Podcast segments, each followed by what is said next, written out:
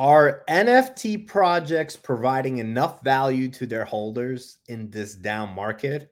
I want to hear from you guys. Comment below and help me answer that question. Are they providing enough? Are they giving you enough value?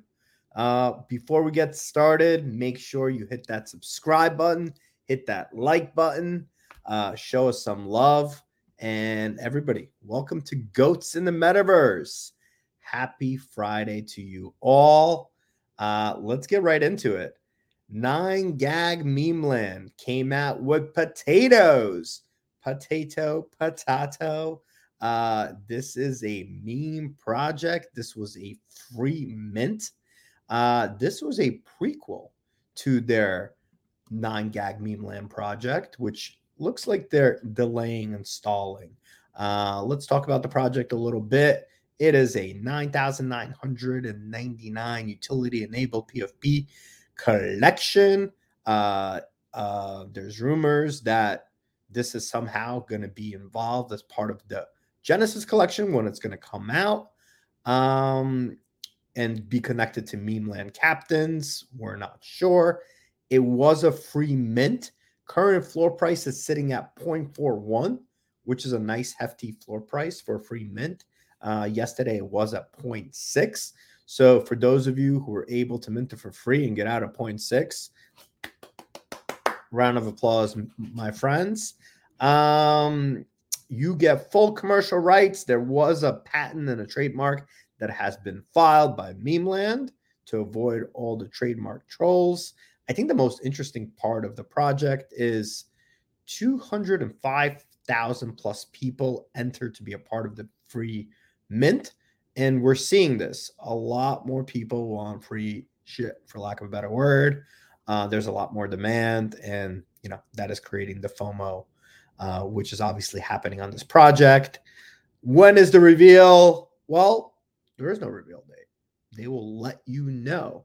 Um, and the you the real MVP collection, which is a collection of 420 NFTs, which gets you allowlist spots for all future Memeland nine gag projects, including two spots of potatoes. Current floor price 23 Ethereum. So listen, Memeland's a big brand and they are working their audience uh, and they're giving them what they want. They're they're giving them some some Moulin Rouge. Um, I have hashtag not financial advice. Do your own research. I have no opinion on potatoes, whether you should buy them, whether you should sell them um, I think is that it is a little bit of a gamble.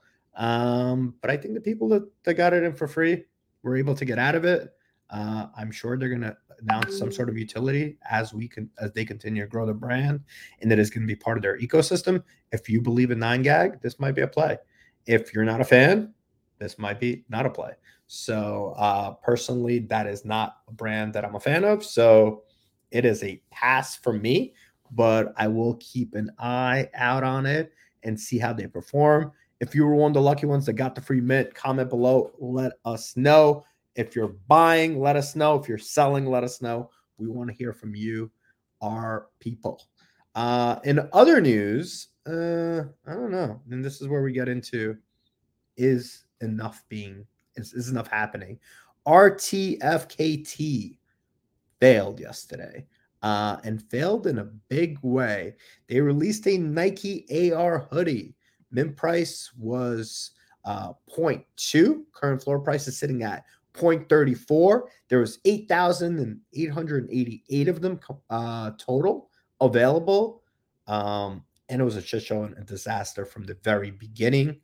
Uh, they partnered with a company called Moralis, who was supposed to be taking care of I guess the the the waiting period or for for people to, to how they got in, into the minting process. And from what I've seen, it was a shit show. People were waiting for over 40 minutes, 51 minutes, an hour. There was more people that were supposed to be there. They weren't able to mint. Um, here we go 21 minutes to 42 minute waits, 55 minutes to more than an hour. And these were people that were supposed to actually have the allow list for the spots. Um, here's why it's a bigger nightmare than than the fact that you know, they should have had their shit together and tested this thing over and over and over again. They're they have really they're partners with Nike. They have the manpower, they have the money, they have the budget, they have everything. The what I see is a big red red flag is how they reacted to this. They kind of try to downplay it and say that it was kind of a joke, right? They didn't take full responsibility. We're sorry. You, you, uh, we're sorry made you go through such an unacceptable experience on our site. We take all feedback seriously and wait. And we'll take actions from this. Didn't plan on that hidden smart contract minting quest, but well done on solving it. That last line is absolutely ridiculous. It shows no remorse. You're trying to be funny. Uh, read the Twitter comments, read the Discord messages. People are truly not happy. Uh, people have invested thousands and thousands and sometimes hundreds of thousands of dollars, even millions of dollars. Here we go. I'm sorry, but you really need to get your shit together. I've been there every step of the way and invested around 5 million probs. You're sitting on a war chest of easily around 100 million and can't do a smooth AR hoodie drop. I'm funding my own bags, but please get your shit sorted. I mean, listen, I agree. I mean, this thing should have been tested over and over and over again. Uh, they said Moralis couldn't help as it was out of their work hours. Well, if you're going to a partnership with another company to help you mint, you better make sure that those people are have overload on staff and and any troubleshooting is is being happening and also i saw a lot of tweets coming in about p- the community management is just awful they're just not communicating. They're not listening to people. Uh, they're not addressing them. This can't happen. This can't happen in this market. This can't happen in any market. And you know, I, I'm still a fan of them. Uh, I still like the innovation, but they clearly need to figure out how to get the right community team in there, the right management team in there, and actually execute. Uh, access denied both have the CloneX and dunk in my wallet, access denied. What a joke. This is not what you want to see if you're building a brand in Web3. And let's move on to our third and final segment. Uh Moonbirds. now this is this is a little controversial as well.